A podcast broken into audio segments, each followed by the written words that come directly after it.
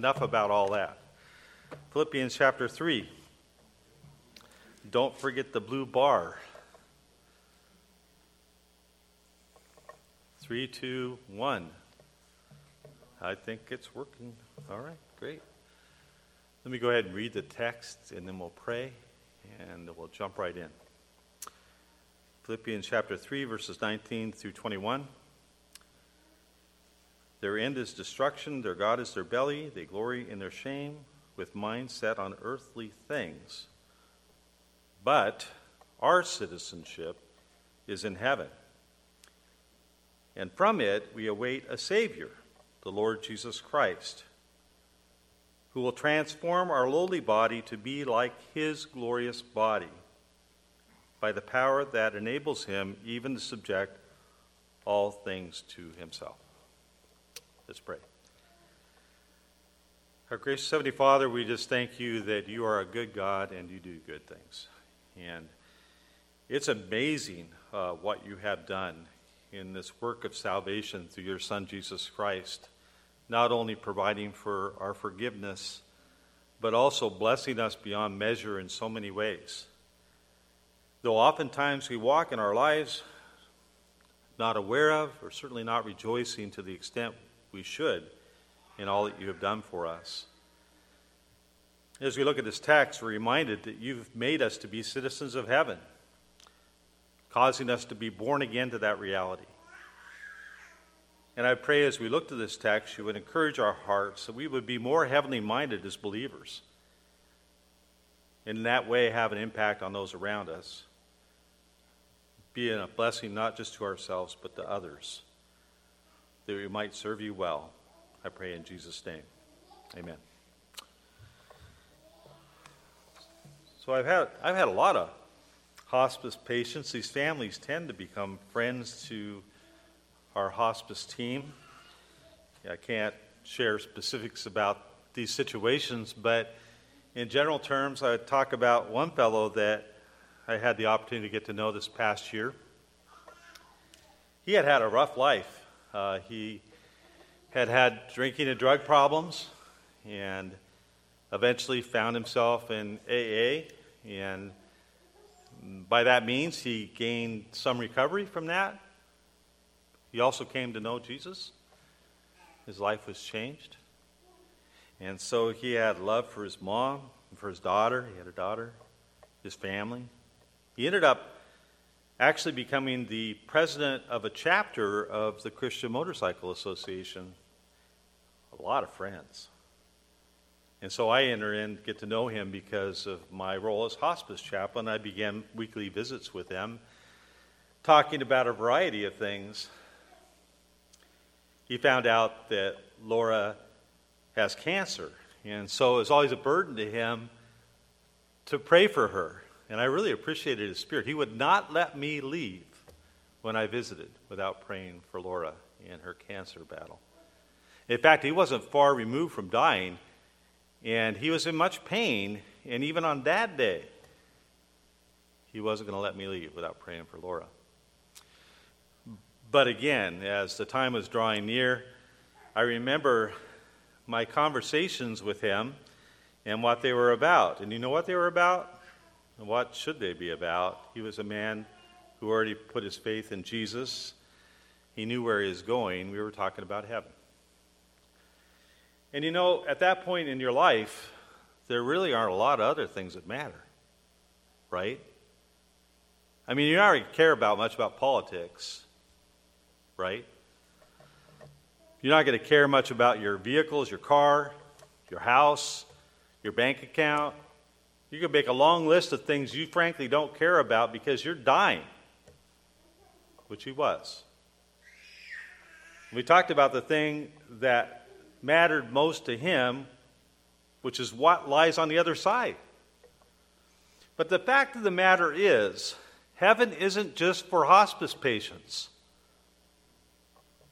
heaven is for every one of us. And that kind of focus isn't just to be for hospice patients like this text says, we're to have a longing like that for heaven. In fact, I saw this. I just came across this uh, the other day. Well, I guess it was yesterday's blog, but maybe the day before. John MacArthur's God, God's people ought to live in their perpetual anticipation of the eternal home He has prepared for us. Let me read that again. God's people ought to live, here's the key terms, in the perpetual anticipation. Uh, and let me ask myself and ask all of us is that how you're living in a perpetual anticipation of the eternal home He has prepared for us? And that's a very biblical statement, a very correct statement. And I think it's also a challenging statement because I don't know if that's the spirit of the church in our day. Somebody has said before that a person can be so heavenly minded that he's no earthly good. You know what? That doesn't happen anymore. It just doesn't. In fact, I, w- I would argue that we are so inclined to be so concerned with things in the here and now. What would it be if every time a person came across a Christian, all they wanted to do is talk about heaven?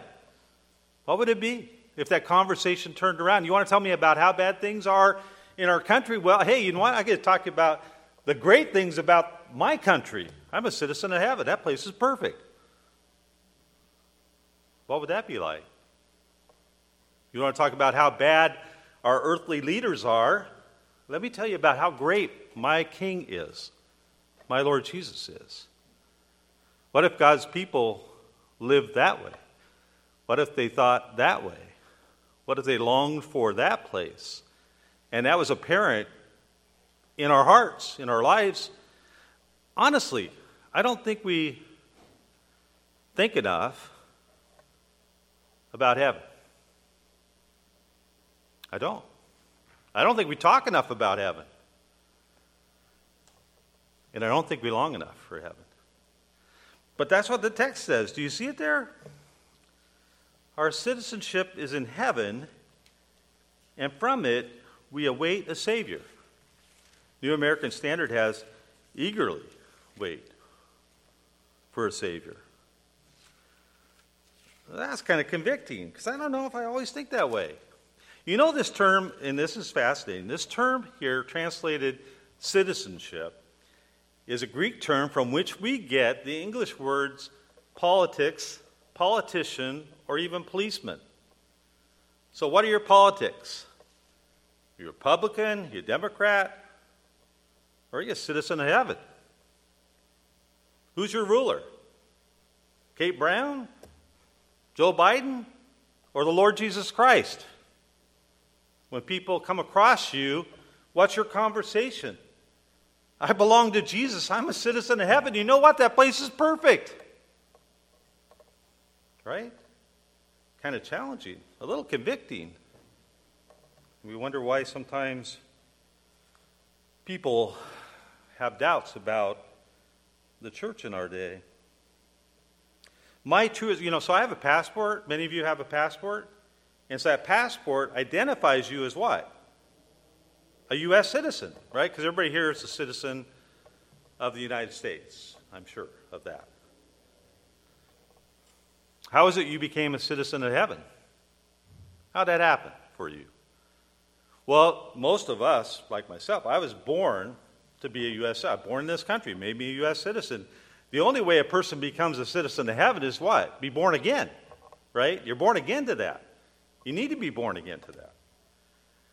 But once you are born again, just like a U.S. citizen has a passport, identifies them as a U.S. City, citizen, so that born again person has the Spirit of God by which he's been sealed, right, for the day of redemption, which identifies you as what? A citizen of heaven. In fact, the situation actually is a little reversed from what we commonly think of because when you trusted in Jesus, what it says in Ephesians chapter 2 is that you're raised up with him and seated with him in the heavenly places. Spiritually speaking, positionally speaking, you're already there. That's true. So you're really not at home here. And the scriptures make that clear time and time again. This is not your home. This is not where you belong. Don't plant your roots too deep. You're just here. Peter uses the language, the time of your stay upon earth. Isn't that great? It's like you're take a vacation, okay? How long is your stay? Laura went and visited our daughter Claire the other day. Her stay was four days. So the Bible says the time of your stay upon earth.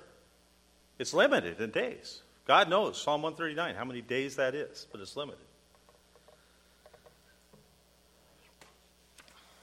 Notice in this text, just to catch the context here, um, the context is Paul addressing these. By the way, Paul's writing from prison, right, to this church in Philippi. And uh, he writes about a lot of things. Joy is a central theme, unity is another theme in the epistle. But another theme is this issue of false teachers. And so in this chapter, he says a lot about these false teachers. For example, in verse 2, he compares them to dogs. Beware of the dogs, he says. Kind of like the sign you saw in the yard. Only in this case, the dogs are false teachers. Verse 19, he called them enemies of the cross. Wow. And that's because they were religiously self righteous and telling people they needed to observe certain rules and things in order to be um, in good standing before God. He made note of their lustful ways in uh, verse 19.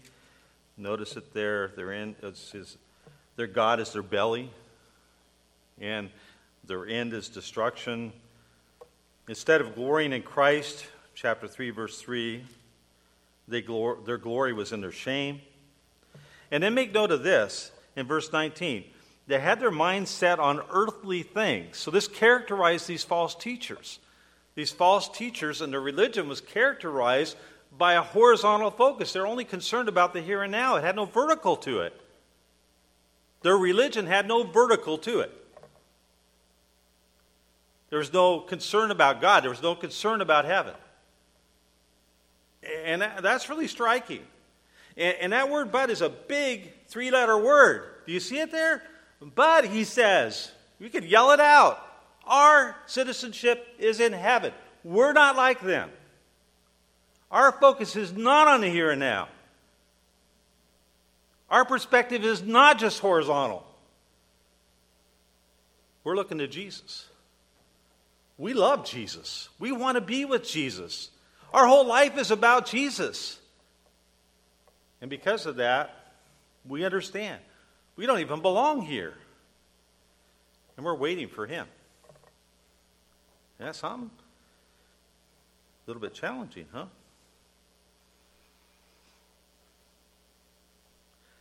Yeah, it's funny in our country, there's so much division, so much political wrangling, so much thinking about these things. People who think that to be a citizen of America is great, you know, and I'm an American citizen. I was a veteran. You know, I no problem being patriotic that way. On the other hand, there's people in our country that hate our country. And then we got all these millions of people who want to come here. Incredible. In fact, my trips to Uganda, I'd go there and I find people all the time. Can you take me back? I'll hide in your suitcase. Can I go back to America with you? But you know what? In that whole conversation, we don't have our eyes set high enough. Because there's a country far better than even the best country on earth, and that place is called heaven. And you know what? You already possess it, it's already yours. God has already blessed you with it. You've been born again to it. You belong to it. It's yours. You're, you got reservations there already. 1 Peter chapter 1. We don't think enough about it. We don't talk enough about it. We don't long enough for it. Without question. In Hebrews chapter 11, it speaks of it being a better country. Of those so called heroes of faith, it says, Hebrews 11 16, but as it is, they desire a better country. A better country.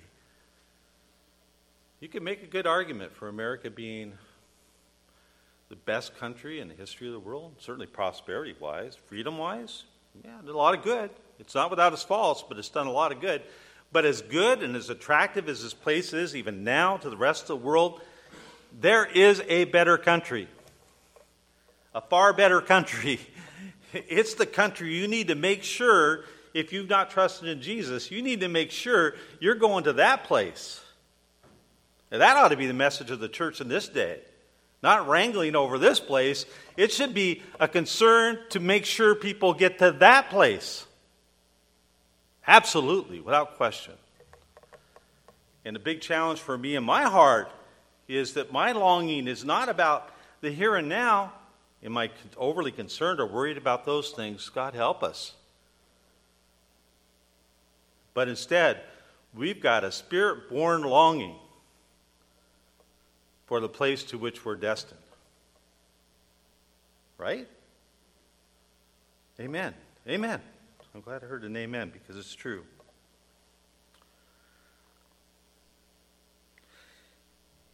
In our heavenly citizenship, citizenship, we belong to a kingdom that cannot be shaken. This says in Hebrews chapter uh, 12 and verse 28. Therefore, let us be grateful for receiving a kingdom that cannot be shaken. Don't you love that? That is so good. You know what? All the rest of them can be, it turns out. It doesn't matter who they are. The Roman Empire. How about Sri Lanka? Just experienced a coup the other day. You see that?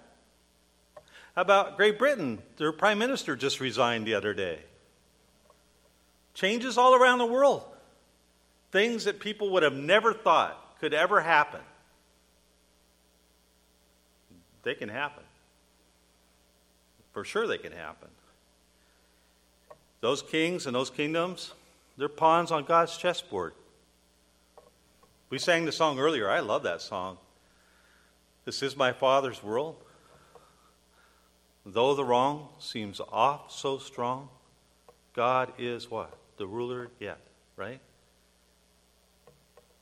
He works all things according to the counsel of his will. Did you know that? Nothing happens on this planet outside of his purpose, his determined purpose. Why are we wringing our hands as believers about these things?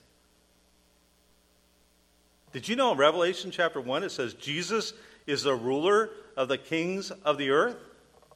Did you know that? So, wait a minute here. Maybe he lost track of them. Does he not know what he's doing?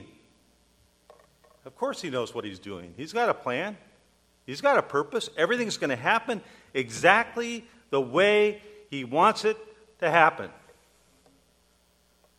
So, why are we wringing our hands? Especially when we got this incredible destiny before us. Right? Our citizenship is in heaven. In our heavenly citizenship, we belong to the church which Jesus is building, of which he said, I will build my church, the gates of hell shall not prevail against it. Matthew 16, 18. For 2,000 years, right? Jesus has been building his church. And the gates of Hades have assaulted the church on countless occasions in all kinds of ways, and even today. The evil that exists in our day, you know, the Bible says, um, the whole world lies in the power of the evil one? Did you know that? We ought not to be surprised by evil. Oh, we don't like it. Don't be surprised by it. The whole world lies in the power of the evil one. That's what it says. And of course, that same epistle, it says, Greater is he that is in you than he that is in the world. So that's good news. But my point is this what Jesus said stands. I will build my church, and the gates of Hades shall not prevail against it. No matter what happens, the church will remain standing, right? Into all eternity. You needn't doubt that. Other entities, kingdoms will fall, kings will be put out of office, they will resign, they'll be forced out, whatever. They'll all come and go. Not so the church. The church is forever. In the heavenly citizenship you have, you possess a perfect and lasting inheritance. It says in 1 Peter 1 He has caused us to be born again to a living hope through the resurrection of Jesus Christ from the dead, to an inheritance that is imperishable, undefiled, and unfading, kept in heaven for you, who by God's power are being guarded through faith for a salvation ready to be revealed in the last time. How is it you've been so incredibly blessed? Know, you've been, as I said, born again to it through the working of Jesus Christ, his death, his resurrection. What does this inheritance entail? Well, it says it's imperishable and unfading, unlike everything you find on this planet. Right? What we have in heaven is imperishable, means it'll never die, never rot, never be destroyed, unfading. It's also undefiled, meaning it is a holy existence. It's no, there's no sin part of it. There's no evil, there's no sin, there's none of that. How can you be sure that you have it? Notice in this text, not only is this inheritance reserved and have you have literally have reservations by God, you also are being guarded or kept by God through faith for what he has promised. So you have this incredible, incredible heavenly destiny before you. And it's like the hymn says um, this world is not your home, you're just passing through. You're an alien here, a stranger here, Peter says. So let me ask you this question before we go further. How much time do you spend studying and thinking and talking about your earthly citizenship? your earthly citizenship? How much time watching the news about all the things that are going on? How much time discussing that with your family members or friends, all the negative things that are happening in the political realm? How much time concerning yourself with what's going to happen in the future? Let me ask you another question. How much time do you st- spend studying and thinking and talking about your heavenly citizenship. Studying about that, thinking about that, talking about that.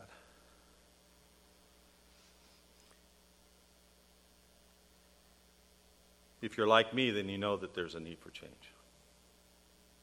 Right? In 1 Thessalonians chapter 4, verses 13 through 18, Paul wrote of the rapture of the church, something that could happen any time. The answer to every prayer request, by the way, is the rapture. And at the end of that instruction, after Paul clarifies what's going to happen when Jesus returns, he says, Therefore, encourage one another with these words. So, what's he saying? He is writing to a, a church, and he is telling them, this is what you should expect. This is what's going to happen. Jesus is coming again, right? And he's going to take with him those who have already died, and then you're going to be caught up together with them to meet the Lord Jesus in the air. And this is what's going to happen. It could happen anytime. And then he says to that church, therefore, encourage one another with these words. Boy, is there not an admonition there today for the church? That we would encourage one another to be heavenly minded and looking towards Christ's return. Right? Same, find the same thing in Hebrews chapter 10 in that familiar text where it says that we should not neglect to meet together, as is the habit of some. We often focus on that part and we failure, fail to remember the other part where it says, But encouraging one another, and all the more as you see the day drawing near. That fellowship and encouragement is directed towards a goal, a purpose, right? Which has to do with Jesus' return. It's really kind of like this, you know, when you think about it. We are fellow travelers on a journey, all of us. You ever gone to a faraway place with your family or with your friends? Some place you are longing to go to? Some vacation spot? I've been on those kind of vacations. For our honeymoon, Laura and I went to Kauai. That was beautiful, beautiful place. Had all those trips to Africa made. Some other trips around Oregon. You know what happens on those things? Well, if you're talking about taking your little kids in the back of the car, there's obviously going to be a fair amount of complaining, right? How long is it going to take to get there and whatever. But in the bigger picture, you have some destination. You're thinking about that place. You want to go there. You're conversing about it. You're talking about how great is it going to be? I can't wait to go and see, right? Oh, I love that restaurant they have there. I can't wait to eat the food. All that sort of thing, right? And you are talking to each other and you're encouraging each other. You're excited about going there. That's why you're going. We're all fellow travelers. We're on a journey. We got a destination. It's called heaven. It ought to be that we should be talking about it, thinking about it, right? Singing about it. There's songs in our hymnal about heaven, by the way. It's a good thing. I don't know where it is in my notes. Uh,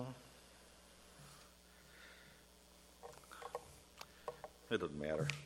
Um, there was, so our men's Bible study, some of the ones who were there will remember we had a fellow named John, uh, not John Hord, who also had a wonderful, shared a wonderful perspective on heaven, but another fellow named John, and I can't remember his last name. He actually didn't attend church here. He went to the Nazarene church, but Harvey was gracious enough to go pick him up because he wanted to come to our men's Bible study, and he was there every week. And in our men's Bible study, we'd always start out by singing a hymn or two. Um, and, you know, I would oftentimes ask um, if anybody had a hymn that they wanted to sing. And you know what? John always wanted to sing about heaven. He always wanted to sing about heaven. There's a hymn about heaven. And John was getting up there in years. John didn't have much. John was actually orphaned as a young kid. And uh, he didn't have a lot. He had a lot of hardship in his life. But you know, when he came to men's Bible study, that's what he was excited about. You knew you were going to hear about heaven and his longing for heaven. So I don't know if anybody else was at the service, but I was at his funeral service. It was held at Nazarene church. And for a guy who was born an orphan, didn't seem to have a lot going for him, there are a lot of people there. And you know what I heard? I heard testimony after testimony about how this guy, who didn't have much, loved to talk to people about Jesus and about heaven. It was so good. That could be you. You could be like that. You know, when I'm around that person, all they want to talk about is Jesus. They want to talk about heaven. You could be that person. Even today. You know what? There's people all around out there that are so lost. They're so discouraged. Suicide rates are up. All the medical drugs used for depression, the sales are up. People are looking for some hope. God has invested that in you. That's who you are. You're a believer in Christ. You're a person who has a message of hope. God's given it to you, right? And that hope isn't in the here and now. I'm sorry, it's not. It's never going to be. That's not to say that you're not going to experience good things in your life, but the hope that God has given you, the blessed hope, is a hope which is where? In heaven. That's where it is. Right? It's no different than my friend. And it's stuck in his hospital bed in pain. No different than Laura. What's her hope these days? Well, you got a terminal illness. You got metastatic breast cancer. You're never going to regain any of those functions you had before. Where's your hope? Is it not founded in the person of Jesus? Isn't there a hope that lies beyond the grave? It is. We all need that hope. Other people need it too. Oh boy, I'm way behind. Our heavenly focus, notice here what it says. From it, from heaven, we await a Savior. The word is actually a combination of three different words. Uh, New American Standard translated eagerly wait for a Savior. I'm not going to take the time to look there, but you'll find the same word used three times in Romans chapter 8, where it talks about the anxious longing of creation waiting eagerly. And then it talks about how we ourselves groan within ourselves, waiting eagerly. And then again in verse 25, it talks about uh, we hope but if we hope for what we do not see with perseverance, we wait eagerly for it. So it's all talking about the same thing. It's this anticipation, this longing for the return of Christ. And Jesus is coming again. The rapture of the church is imminent. It means it could happen any time. That's the blessed hope of the believer in Christ. We should note that Jesus' plan has never been to bring to us heaven on earth. Never has been but instead to bring those who belong to Him to heaven. We shouldn't expect heaven on earth. Don't expect it. Read the, read the end of the book. There will be a new heaven and new earth one day, but before that, there's going to come a lot of trouble. And you know what? It's not far away. You can read the writing on the wall. So the scriptures continually admonish us to be those who are looking towards his return. In 2 Timothy 4 8, Paul spoke of those who have loved his appearing. Are you one who has loved, does love his appearing? We are those, Titus 2:13, who are waiting for the blessed hope. What's the blessed hope? Christ's return. We are those who set our minds on things above. Talk about a challenging text. Our minds are set on things above and not on things on the earth. Wow. Boy, that's convicting, is it not? And of course, we have all these senses and we see all these things. And it's only through eyes of faith we see the things above. We need the Spirit of God's help to do that. Right? But that's convicting. We do that knowing that when Christ appears, then we also will appear with him in glory. And so that's what we're looking towards. Whenever we share in the Lord's Supper, we proclaim what? The Lord's death until he comes. And we are those who would echo the words of the Apostle John, who said, Even so, come, Lord Jesus. And how great is that? You know, take that fact, that reality out of the equation, and learn, this life on earth gets really hard. Right? But he's coming again. We look at the troubles of this world. We want for somebody to come and fix those things. How about looking to the one who alone can fix any of us? You think any of these political leaders have what it takes? Maybe we should turn our attention to the one who died for our sins and rose from the dead, the one who's seated even now at the right hand of God from where he intercedes for you, the one who is the shepherd of your soul, the one who is preparing a place for you in heaven the one who is perfect in every way, who is all wise, who has loved you so much, he is willing to deliver himself up for you. The one who is even now the ruler of the kings of the earth, the one with whom nothing is impossible, the one to whom every knee will bow and every tongue confess to be Lord. We should look to him. The one of whom the apostles said, We beheld his glory, the one to whom the Spirit is even now working to conform you to, the one of whom we will marvel at when we see him brought into his presence. We need less time spent fussing over the faults of sinful human leaders and more time considering the glory of the King of Kings and Lord of Lords. When I was in the Navy in the submarine service, I, I knew something about eagerly waiting. I was eagerly waiting for my discharge. The, the day was inscribed in my thoughts. I knew what the day was. I was counting the days in anticipation. I would, e- I would either have these happy dreams of that day or these nightmares of being forced to stay in somehow. It occupied my thoughts every day. We need that same kind of spirit in our day regarding the return of Christ.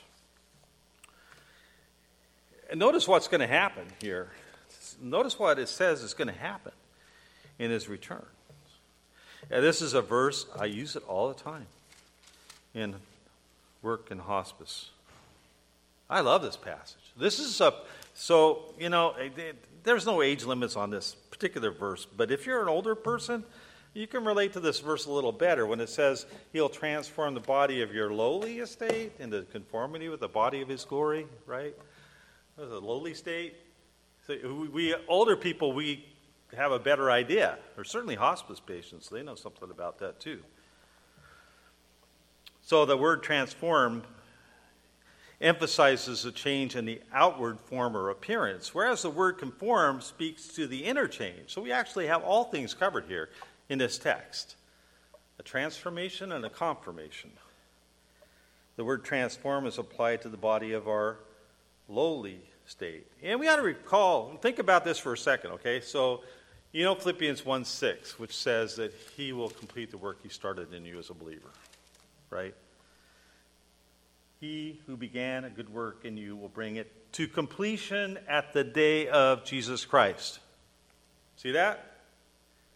So it tells us not just that he's going to do it, praise God, but when it's going to be brought to completion. Well, now we're reading about that day.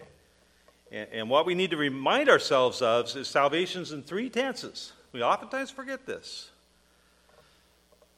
There's the past tense, which you guys remember. We call that what? Justification. It means to be declared righteous. That's freedom from the penalty of sin. A person puts their faith and trust in Jesus and what he did upon the cross and dying for their sins, rising from the dead. That's the gospel. A person believes in Jesus, gospel message, and what happens? They're saved. They're forgiven their sins.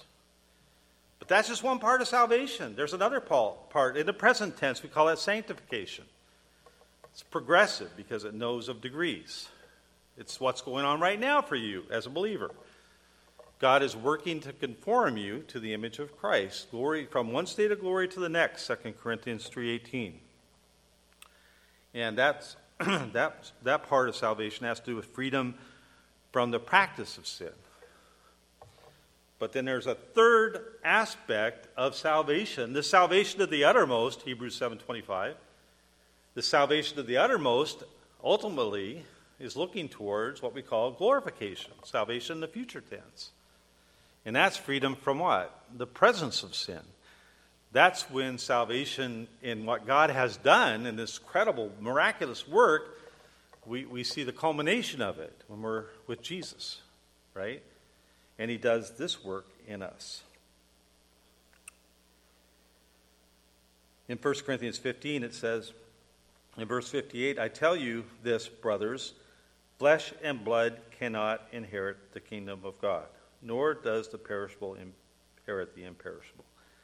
And so the fact is, you're going to need to be in heaven a holy makeover that Jesus alone can do. Did you catch what I was saying? Yeah, you can't go there like that. You can't go there like that. This transformation is going to happen.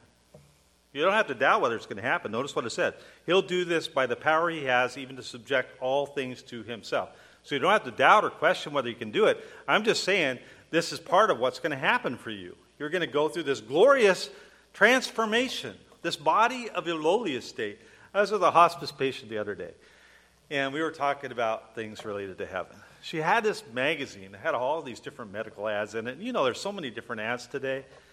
It is amazing how many different medicines, supplement, medical procedures, all the things that our society focuses on keeping us around this place for longer and longer. Right? I mean, there's all kinds of them. There's things for your memory, there's things for your knees, there's things for your back, there's things for every part of your body. You could go buy some supplement that's probably even one for your little toe. But it doesn't matter how many of them you take. You can even go freeze yourself if you want. They got a word for that. I forget what it is till later generations perhaps have a cure for something.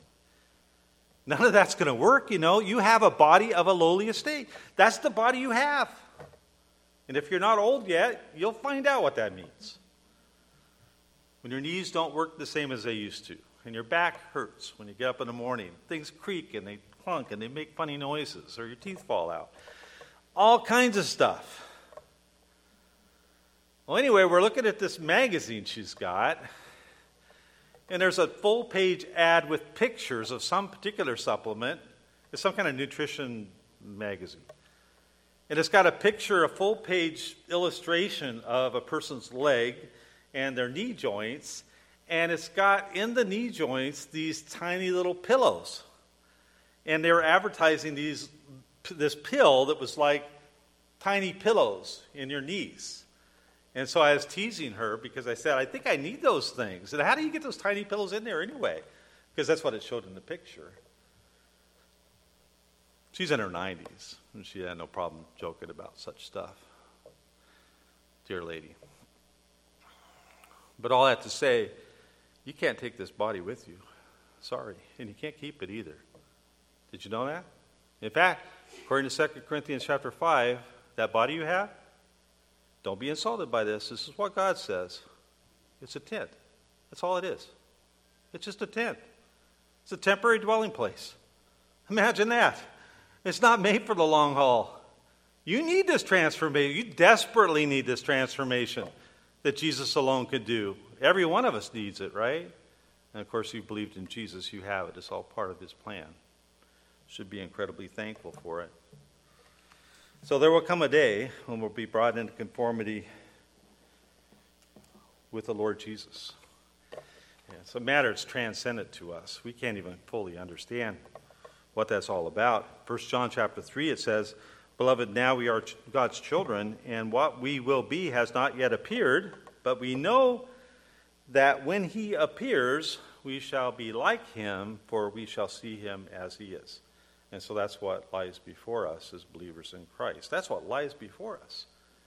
In fact, before that, it says, Behold, what manner of love the Father has bestowed upon us that we should be called children of God. How incredibly blessed you are, we are in Jesus, right?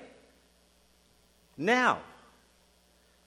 But there will come a day, Jesus will return, and there's going to be an incredible transformation take place for you. Ever see that movie, Beauty and the Beast? Remember that scene in that animated movie where the beast is ugly as he was and the curse is lifted, and there's a complete transformation, right? There's going to be an instantaneous, immediate transformation. And you know what was another thing about that, which is really fascinating? I don't have time to go on this rabbit trail, but I'm just going to give you a glimpse of it. Is when Adam and Eve sinned back in the garden, remember that? And they found themselves naked. Why were they naked? Were they wearing clothes? They had some kind of God imparted glorious covering. That's what they had. In fact, it says they were created in the image of God. Part of that word means likeness or looking the same. They weren't gods, but God had given them that. And when they sinned, they lost it. And in fact, that was their chief concern because what did they want to do? They wanted to cover up their nakedness. They went and found fig leaves, the precursor of every false religion, in their own idea in their own effort, they covered themselves with fig leaves, and it wasn't. How could you compensate for losing a God imparted glorious covering, right? They take this little fig leaf, does that measure up? Of course not. Read later on in that account that God Himself later clothed them with garments of skin, which look forward to the, the Lord Jesus Christ's sacrifice on the cross.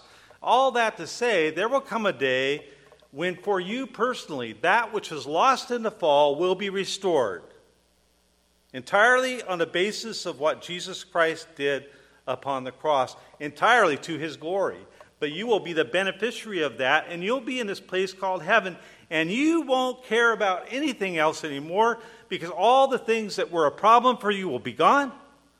There'll be no more tears, no more pain, no more crying, no more mourning, no more death, no more tears, none of those things. There'll be no more sin, no more evil, no more struggles, no more heartache. All that will be gone. And in its place will be your glorious Savior. and you will marvel at him, it says in Scripture. You'll be overwhelmed by his beauty. Nothing else at that point will matter to you. All these things you've been concerned about here and now, they won't matter at all. You'll be overwhelmed in the presence of Jesus. And we should be excited about that. Right? In fact, we should think more about it. We should study more about it. It's kind of like this, because I mentioned before, like we're on a journey, fellow companions, on a journey to a glorious destination. So we ought to have a tour guide, if you will, or somebody who's going to get us excited to play. Who is that person? It's the Holy Spirit of God. He's the one who unveils the glory of Jesus to us, John 16. That's what he does. And so, to the extent that we're walking by the Spirit, we're filled with the Spirit, we're going to have excitement about heaven. And then we have the Word of God. So, I remember I was going to take a trip to Alaska. I did make one trip there. I made two. But I was going to go on my own and go do some fishing. I bought this big book uh, about Alaska. Had information about rivers to fish, places to go, places to stay, how to get a car, all that kind of stuff. It's a big book with lots of pictures. And you know what? You read through that thing, you get yourself what? All excited about where you're going. Well, this book is for that. That's its purpose. In fact, somebody has said B I B L E, basic instructions before leaving Earth. Because guess what? We're all leaving Earth. Well, here's your travel brochure. Here it is. And if you want to know what this place called heaven is like, and you want to be excited about it, you're going to have to look here. And you know what? If you ignore this thing and you don't pay any attention to it, you're probably not going to be very excited. That's just the facts of the matter, right? So we have the Spirit of God, we have the Word of God, and then we have the fellowship of believers. And I already mentioned, I showed you just two verses, we could find others that remind us that we have a role in encouraging one another on this journey. The journey's tough, this narrow road is tough. It's not for wimps, right? Or if you want to use the analogy of the race, which is used numerous times, this marathon, which is the Christian life, it is challenging. Those other runners, don't let them fool you. They come in on Sunday, they got a smile on their face. Likely is they've got some challenge they're facing. They're running on that marathon, maybe they're tripped up, maybe they've fallen. Maybe they get discouraged on a race. This thing is so long, I don't know if I can make it anymore. Well, part of our role as believers is to come alongside people and do what? Encourage them. And encourage them. A part of that is what? In reminding ourselves where it is we are going, right? Where it is we are headed. Where are we going? Where's our citizenship? What's it say? It's in heaven. You're a heavenly citizen. You're that today, right now. In fact, you got a dual citizenship, but this citizenship is way more valuable than the other one. Way more. Not even comparable, right? Joni Eareckson Tada was paralyzed in a swimming accident decades ago. And since that happened, She's been given a great ministry of encouraging people to keep seeking the things above. She was once quoted as saying, I just want to be with Jesus, get my new glorified body, and have the pain wiped away. She says it's not just the physical frustrations that make her long for heaven, but her battle with temptation and the pain of life. Most of all, she just wants to see Jesus. Once she went to visit Corrie ten Boom after Corrie had a stroke. Corrie had lost all ability to communicate had to use gestures and expressions of her face to convey her thoughts. The topic of heaven brought the greatest response and joy from Corrie. Joni des- described her longings for heaven, included by singing a song to her Though I spent my mortal lifetime in this chair, I refuse to waste it living in despair. He has given me a gift beyond compare, for heaven is nearer to me and at, times it's all I can see. And she wrote another song about heaven. This one I remember because I used to listen to it all the time. I'm not going to read the whole thing, but just part of it. She, in this song, she said, Heaven, we don't talk quite enough about heaven, the place where I'll live on forever, my home everlasting, a place that's prepared just for me. I can't wait till heaven. Lord, help us to have that same kind of spirit. Let's pray. Our gracious Heavenly Father, the challenges of our day are so big, and we can be overwhelmed by them. Thank you so much for your gracious patience with us. As we look here and there, trying to find relief from the challenges we face, like broken cisterns, they can never satisfy the longings of our soul. We have a desperate need for you each and every day, Lord Jesus. We're always needing you. And certainly we need you in this day. We have a tendency to be discouraged, and we look around the world, we see so many discouraged folks too. And we know enough to understand the word, what you've taught us, that you alone, Lord Jesus, have the answers for that which ails us. Thank you so much for your saving work on the cross. Thank you so much for dying for my sins, your resurrection from the dead your being ascended to the right hand of God for even now interceding for us. Thank you, you never give up hope on your church. You promised to build your church. The gates of Hades shall not prevail. You're still building it, 2,000 years. And though in our day it seems so incredibly challenged, especially in this place, Lord, we know you love your church. We know you love your people. We know you have a good work you purpose to do through us even now. You alone know what lies ahead. We know that you are in control. We thank you, you are the ruler of the kings of the earth. Nothing's going to happen on this planet outside of what you have planned ahead of time. We find great comfort in your sovereignty. And pray, Lord, as we consider those things, that our concern would be to do your bidding. We know there's people all around. People need you, Lord Jesus. They desperately need you and you've given us some role to play in that. And not only that, we need each other. We need each other, and we need the encouragement to keep looking to you and to keep looking to your return for us, to not be discouraged and be overwhelmed by the challenges of life. Thank you that you are such a wonderful Savior. What a friend we have in you.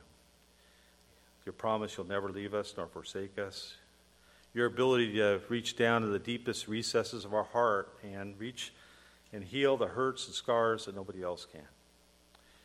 Thank you for loving us as you have and granting us grace and mercy. And direct us in the affairs of our lives, we pray. In Jesus' name, amen.